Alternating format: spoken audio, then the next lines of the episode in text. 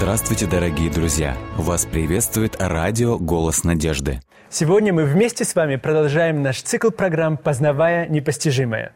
Иисус в Евангелии от Иоанна, 5 главе, 39 стихе сказал, «Вы исследуете Писание, потому что вы думаете через них иметь жизнь вечную, а я говорю вам, что они свидетельствуют обо мне». Другими словами, мы видим, как Иисус Христос открывается на страницах Священного Писания Ветхого Завета, ну и, естественно, Нового Завета. с нами вместе Артур, Артур Артурович читали, мы вместе с вами касались книги э, «Исход», и мы, мы исследуем, мы также видим характер Бога в книге «Бытие». Сейчас мы смотрим на книгу «Исход». Но, конечно же, нельзя исследовать книгу «Исход», не заметив, наверное, главного персонажа или главного персонажа всей этой книги. Это Моисей. И давайте сегодня мы вместе с вами поговорим о призвании Моисея, служении его и, в конце концов, самом, самой великой миссии. Да, это очень интересно, а, как вы правильно подметили – Библия написана очень интересно. А, если бы ее писал человек, мы бы, наверное, а, очень систематично разработали главы. Одна глава была бы о характере Бога, другая. Угу. А Библия использует историю и обычных людей и описывает, как они жили с Богом. И через эту их жизнь демонстрируется картина, образ Божий. Поэтому действительно, mm когда мы сейчас с вами посмотрим на жизнь Моисея, на некоторые детали его жизни, мы увидим, что это и прольет свет на то, каков Бог, каким Бог представлен э, в книге «Исход».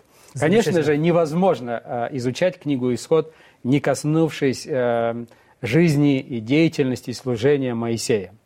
Его призвание очень интересно. Мы уже говорили в прошлый раз, что его чудесное сохранение, чудесное его жизни. Угу. И его мама – берет, потому что издан указ, и фараон желает уничтожить всех младенцев мужского пола, он попадает под эту категорию, она не может отдать своего ребенка, она не может увидеть смерть своего ребенка, она пытается его спасти. И она делает – корзиночку. Угу. Интересно, в еврейском языке используется слово ковчег. Да-да-да. Да, мы уже говорили, да, с вами да. о том, а, потому что ковчег а, в Священном Писании довольно-таки часто используется. Это всегда символ особой Божьей охраны, Божьего проведения. Заботы, в конце концов, да? Заботы Божьей. И поэтому сама его, а, само его детство, это уже связано с, а, с чудесами, и поэтому его жизнь, естественно, нас, нас очень интересует. А, во-первых, мы можем сказать, что а, жизнь самого а, Моисея можно, может разделиться, и мы можем ее поделить на три отрезка. Ага. И каждый отрезок по... По 40 лет. Совершенно верно. И именно об этом как раз Стефан в своей проповеди в Деянии уже в Новом Завете говорит, непосредственно говорит, что 40 лет было, когда он воспитывался, потом 40 лет он находился в пустыне, и 40 лет, когда он выводил народ израильский из Египта. Да, вот первые 40 лет – это, э, мы можем сказать, время, когда он получает ну, наилучшее угу. образование, возможное в то время. Э, в начале первые годы, первые 12 лет он воспитывается у богобоязненной матери, угу. которая э, воспитывает его, указывает на Творца, Затем он поступает, э, мы можем сказать, в лучшие университеты Египта, получает прекраснейшее образование. Так как он являлся принцем Египта в прямом смысле этого слова. Да, и он получил и военное, и политическое, mm-hmm. и общее образование. То есть мы имеем дело с человеком, который получил э, ну, самое, что ни на есть, лучшее образование того времени. Но э, интересно отметить, что э, для служения Господу этого было недостаточно, этого образования. И вторые 40 лет – это опять что? Образование, да? да? Другое образование. Тогда его воспитывают, наверное, уже не мужи великие, а его воспитывают, наверное, эти э, овцы, которые, с которых он пасет. И, и учат его смирению или еще чему-то. И сам Господь, в конце концов, является. Да, вот интересно отметить, что Господь приглашает э, или руководит обстоятельствами таким образом, что он готовит Моисея для большой ответственной работы. Угу. И э, я не знаю, как вам приходилось, когда вы обучались. Я вспоминаю свои студенческие годы, когда учишься, и э, как-то вот терпения уже нет. Кажется, ну надо уже работать, и уже столько знаний получил, надо бы их уже использовать. А нет, ты еще должен еще один год, и еще один год, и еще один год. И вот, а у Моисея получилось так, что он 40 лет воспитывался. И потом выпускной, можно так сказать, экзамен, который он, к сожалению, не сдал. И пришлось поступить в другой университет, ну теперь уже божественный университет, где действительно через э, природу э, Господь воспитывает его и помогает ему э, научиться смирению и научиться, наверное, прежде всего тому, что над всем угу. есть абсолютный авторитет. Рука Божия. Рука Божия. И научиться ей доверять. Это очень важно в жизни. И если 40 лет ушло на детство, юношество и образование в светских учебных заведениях, то потом потребовалось столько же лет, чтобы, используя все то знание, которое он имел, чтобы добавить, наверное, самое э, важное и ценное – понимание Бога, каков Бог, как Господь ведет. Э, и эти 40 лет, они были весьма, весьма полезны, как мы знаем с вами.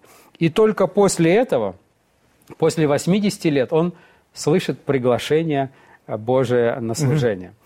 И э, его приглашение было тоже весьма удивительно, да, это связано с чудом, да. Господь. И это наверняка, наверное, самое первое чудо, которое мы видим в книге, вообще в Библии, потому что в книге Бытия мы не так много чудес видим, а здесь появляются на, на поверхность, вы, вы, так скажем, выходят эти чудеса одно за одним. да, Свят. конечно же, э, смотря с какой точки зрения смотреть, mm-hmm. вся книга Бытия – это одно сплошное чудо. чудо да? совершенно Начиная. Да. Но вот Творение о конкретных чудесах, Действительно, книга «Исход» очень много пишет. Это э, начиная с призвания Моисея, угу. э, оно очень чудесно, само призвание.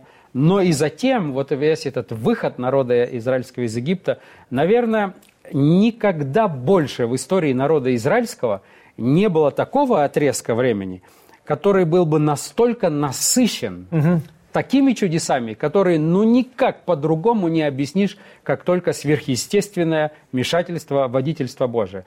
Эм, на самом деле чудеса такие, что до сегодняшнего дня многие ломают голову и говорят, как это возможно. Угу. И если не иметь в виду всемогущего Бога, который сказал и сделалось, повелел и явилось, угу. То э, оно нереально, невозможно. И поэтому даже такие вещи, как переход через Черное море и так далее. Ученые до сегодняшнего дня ломают голову и думают, где же, когда же произошло землетрясение, которое там э, завалило. Или где же эта мель такая была, чтобы можно было пройти всем и так далее. Да, эм, поэтому э, эти чудеса действительно, э, достаточно их много, и они красиво демонстрируют всемогущество Божие. Конечно, мы можем задать вопрос, почему так много чудес в это время. Дело в том, что все-таки один из основополагающих вопросов для народа израильского и для египтян был, а кто на самом деле истинный Бог? Угу. Это боги Египта или, или это же... Бог Яхве? И поэтому даже все чудеса, все вот эти вот язвы, которые э, имели место над египтянами, все они в прямом или косвенном смысле означали э, несостоятельность богов, богов, богов, Египта. богов Египта. То есть каждое из чудес, десяти чудес, когда даже вот тогда, когда Моисей пришел к фараону, и он говорит, что вот показывает, являет эти десять чудес, которые Бог проявляет, каждое из этих чудес, оно тоже атаковало авторитет Бога египетского, но возвышало авторитет Бога. Совершенно Яхве. верно. И, э, э, как вы помните, иногда, когда Моисей творил или Господь через Моисея совершал чудо, угу. то фараон приглашал всех своих мудрецов, угу своих священнослужителей, и они должны были попытаться продемонстрировать то же самое чудо. И иногда им удавалось, удавалось вначале. Это говорит нам о том, что за всем этим тоже стоит сила. Две силы. Совершенно верно. Сила, рука Божия, сам Бог Яхве, и есть вторая сила, которая всяческим образом пытается каким как-то показать, что нет, этот Бог не является Всевышним Богом. Совершенно верно. Дело как раз и в том, что мы имеем великую борьбу уже здесь, которая так mm-hmm. разворачивается. Но основной вопрос даже великой борьбы – кто истинный хозяин всей Вселенной? Кто истинный Бог?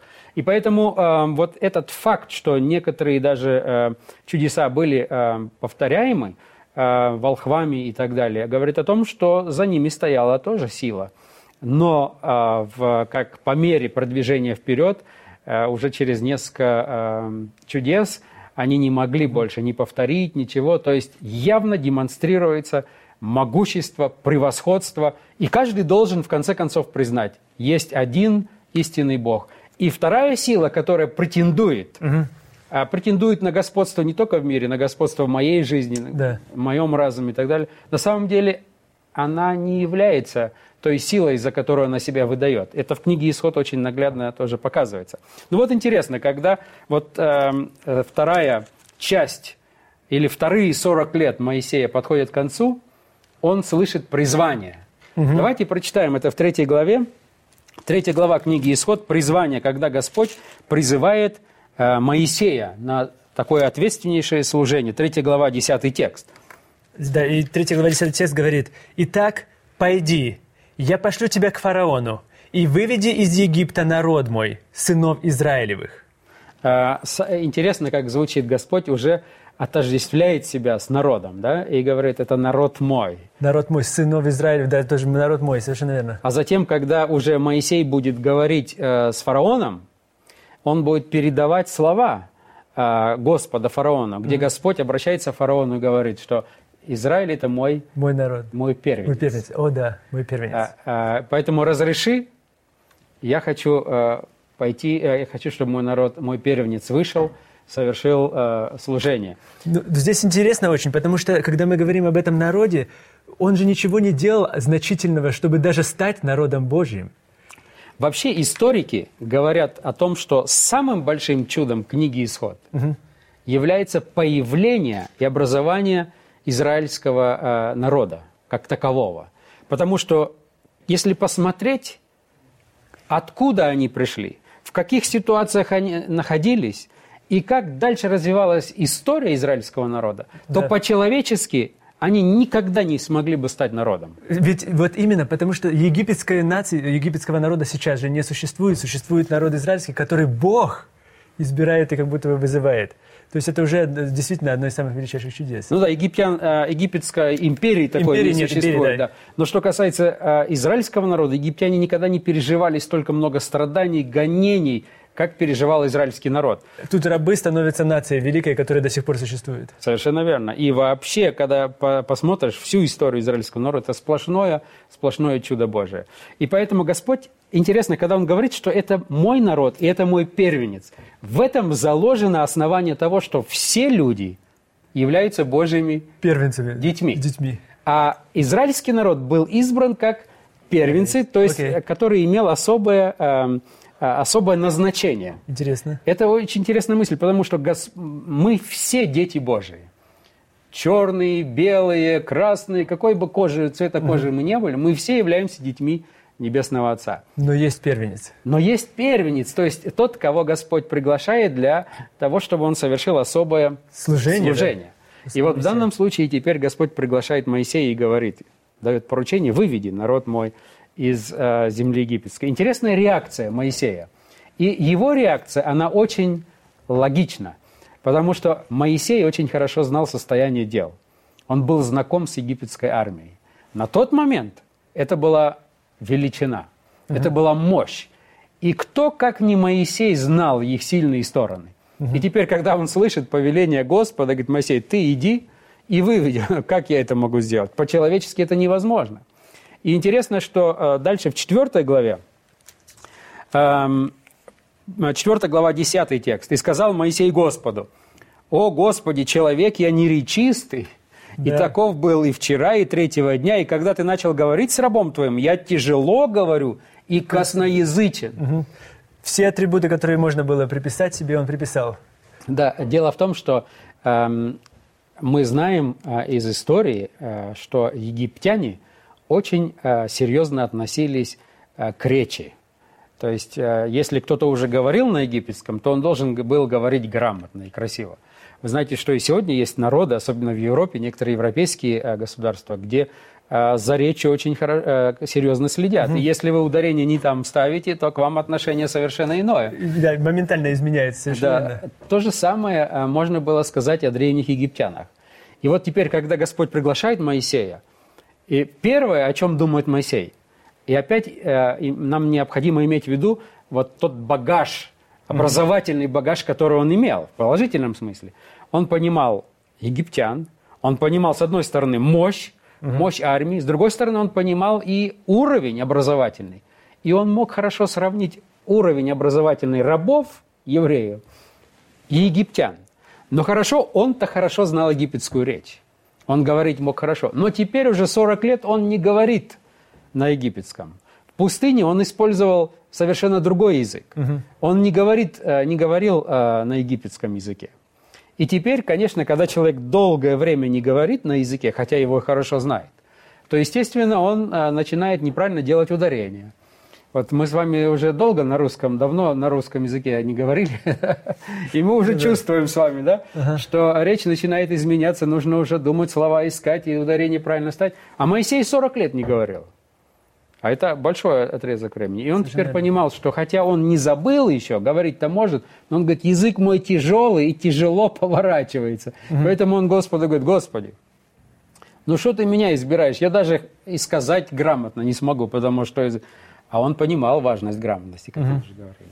И, но интересно ответ, который Господь ему дал. Да, в 11 стихе Господь сказал, кто дал уста человеку? Кто делает немым, или глухим, или зрячим, или слепым? Не я ли, Господь? И двенадцатый, посмотрите. Итак, пойди, и я буду при устах твоих и научу тебя, что тебе говорить. Интересно отметить, что здесь есть некоторые параллели с Новым Заветом, и мы можем их провести и э, с нами.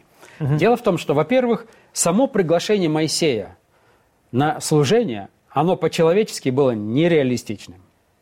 А, и кто, как не Моисей, понимал, что это невозможно?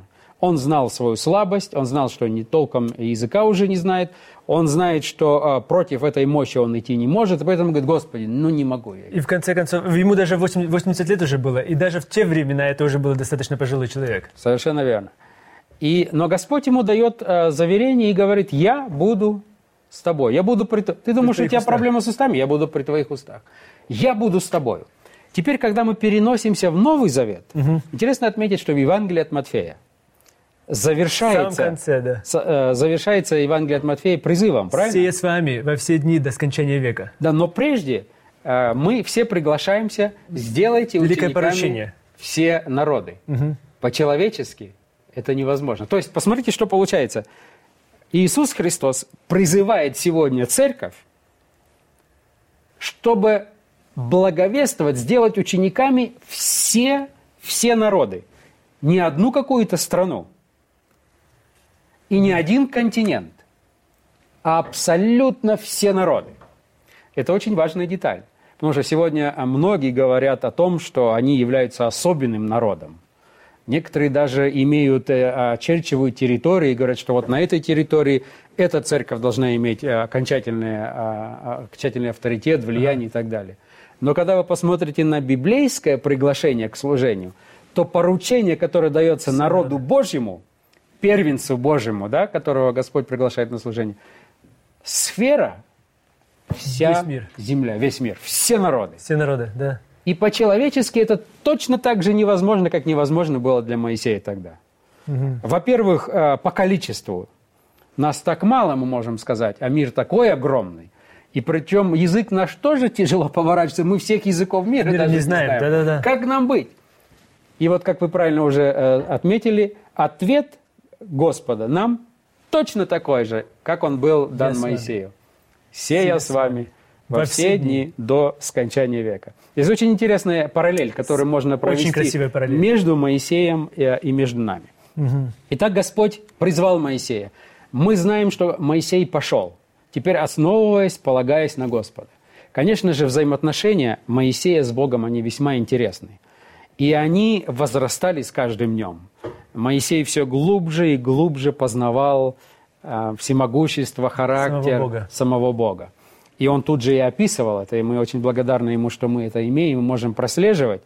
Но э, когда мы продвигаемся дальше, мы видим, что а, после этого наступает, после этого призвания, третий отрезок, 40-летний а, опять, в, в жизни Моисея. И эти теперь 40 лет – это практически осуществление вот этого Божьего призыва. призыва. Угу. И Моисей пошел.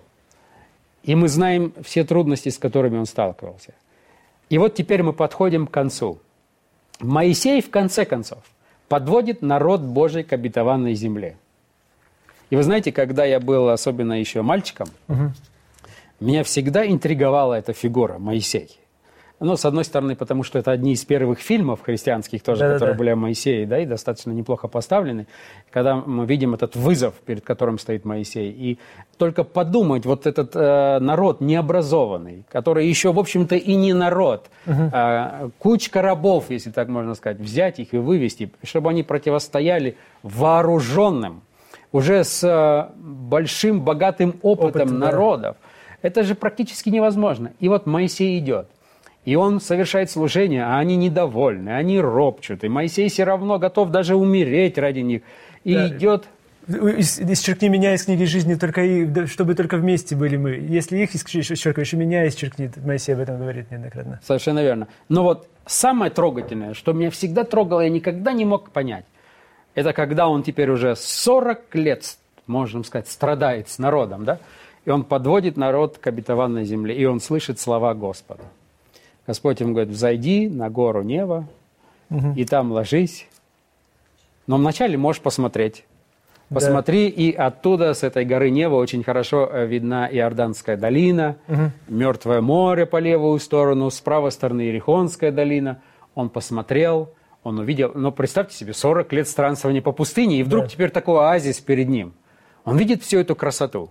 А, а, эм, Да перейти Иордан. Ерихонская, э, Ер- Ерихонская долина, она э, была а, тогда очень красива, потому что пальмовые рощи были там, и Иордан все-таки, э, пресная вода падала в Мертвое море недалеко от этого. То есть картина очень воодушевляла, и он видит все это. И думает, хотелось бы тоже туда. Господь, нет, вот они, с те, те, с которыми ты мучился, они по- перейдут туда, а ты, а ты вот нет, ложись и здесь умирай.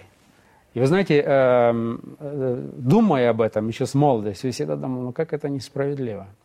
Конечно же, с другой стороны, мы можем сказать, но Господь имел лучший план для Моисея. Потому что Он, мы знаем, воскресил Моисея, и Моисей сегодня на небесах. Да. Но этого было тоже недостаточно. Вот посмотрите опять, э, что это говорит нам о Боге. Это помогло мне, когда я это увидел чуть позже, помогло мне заглянуть в сердце Бога и понять Его, почему Он это сделал. Как же? Если бы Господь его просто взял на небо, мы бы сказали, ну, конечно, хорошо, там намного лучше, чем здесь. Но все-таки он 40 лет жил с мечтой вести в обетованную землю. И вот он подошел, и Господь ему говорит, вот те, которые тебя мучили все эти годы, хоть не они, но их дети, Дети, теперь, ага. они могут зайти. А ты вот все здесь, потому что ты вот все-таки не на 100% а, был всегда верен, а вот допустил одну ошибочку. Вот за это... Господи, ну неужели за одну... Вот такое... Где же Божья благодать, в конце концов? Совершенно верно. Но вот посмотрите на Господа. А, Мы читаем в Новом Завете, а, когда Иисус Христос был на этой земле. Совершенно верно. Происходит встреча на горе Преображения. Да, это в Матфея уже. И я представляю себе, как это происходило на небе. Библия не описывает, Библия описывает сам факт, что Иисус Христос э, с учениками, э, с тремя учениками поднимается на э, гору Преображения, и там им является Моисей и Илия. Интересно отметить, что эм, э, как это на небе происходило. Я так себе представляю, что, наверное, Господь подошел к Моисею и говорит, Моисей, я знаю, что ты мечтал побывать в обетованной земле. Ты хотел. Пойдем. Сейчас настало время. И он его- с ним опускается на... э, А это теперь уже э, гора Преобраз- э, Преображения, она находится рядом с Галилейским морем, где вид открывается не на Мертвое море, а где вид открывается на Галилейское море, где вода пресная, где очень все красиво. Еще более красиво, еще более зелено. Совершенно верно. То есть Господь его все-таки удостоил. Вы посмотрите, хотя казалось бы, ну, на небе, что еще? Господь ему тысячу раз воздал. А Господь, нет, я помню, Моисей, ты очень хотел. И я хочу исполнить твое чаяние и сейчас. Вот посмотрите, что это говорит о Боге. Э, Что Господь настолько внимателен за тем, э, что нас беспокоит, о чем мы думаем, о чем мы мыслим. А Наши чаяния Он не забывает. Вы знаете, это бывает так, что иногда мы просим что-то, у родителей, может быть, а потом даже сами забываем, да, родители помнят, а потом, о, мы э, э, э, радуемся, о, действительно, когда-то же я просил. И вот так получается э, с Господом, что Господь говорит, я никогда не забуду ничего. Каждое твое желание, Э, и я сделаю все с своей стороны возможное, чтобы... Я исполню твои желания даже здесь, на зем... земные твои желания, не говоря уже о самой возвышенной, то, к чему каждый мы, мы стремимся. Да, и когда я вот это вот увидел, вы знаете, это помогло мне совершенно по-другому посмотреть на Бога. И я тогда понял, надо же, каков Бог, каково сердце Бога. Уже и так в тысячу раз больше воздал, взял его с земли на небо. Ну ладно, да, он хотел в обетованную землю. Он говорит, я тебе в вечный Иерусалим. Угу. А потом он говорит, нет, все-таки ты и туда хотел. Я тебе и этот шанс дам. И Моисей опускается, и э, можно себе только представить, что происходило внутри Моисея, когда он находился в тот момент на горе Преображения. Познавая непостижимое, мы все больше и больше удивляемся характеру и красоте Всевышнего – того Бога Яхвы, Бога Иисуса Христа, который является на странице Священного Писания. А другой э, очень важный момент, когда мы рассматриваем вот эти три периода по 40 лет жизни Моисея. Когда Моисей не сдал первый экзамен, Господь мог бы поставить крест на нем и сказать, сколько я затратил, сколько мне пришлось управлять событиями на этой земле, чтобы тебе э, в этот э, дом фараона привести. Все, что я сделал, теперь ты все перечеркнул. Мы бы, люди, поставили точку и сказали, больше на него не тратьте ни энергии, ни время, покончено все. А Господь нет, Он говорит, если надо, я еще 40 лет, еще столько лет потрачу. Я сделаю все возможное, но крест на нем я не поставлю. Да, он ошибается, да, он падает. Это утешение для всех тех, кто сегодня, может быть, пал, угу. или находится в состоянии разочарования, или, может быть, сегодня все от него отвернулись, потому что он неправильно поступил, но не небо.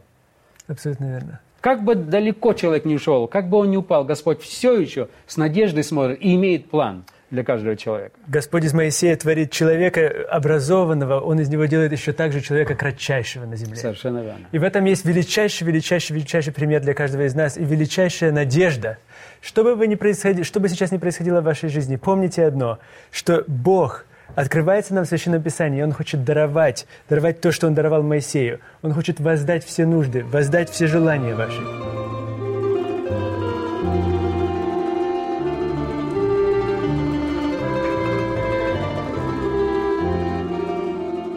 Дорогие друзья, вы можете оставить свои сообщения через WhatsApp и Viber по номеру плюс 7 915 688 7601 или позвонить нам на бесплатную линию, которая работает на территории Российской Федерации. Номер 8 800 100 ровно 1844. 8 800 100 ровно 1844.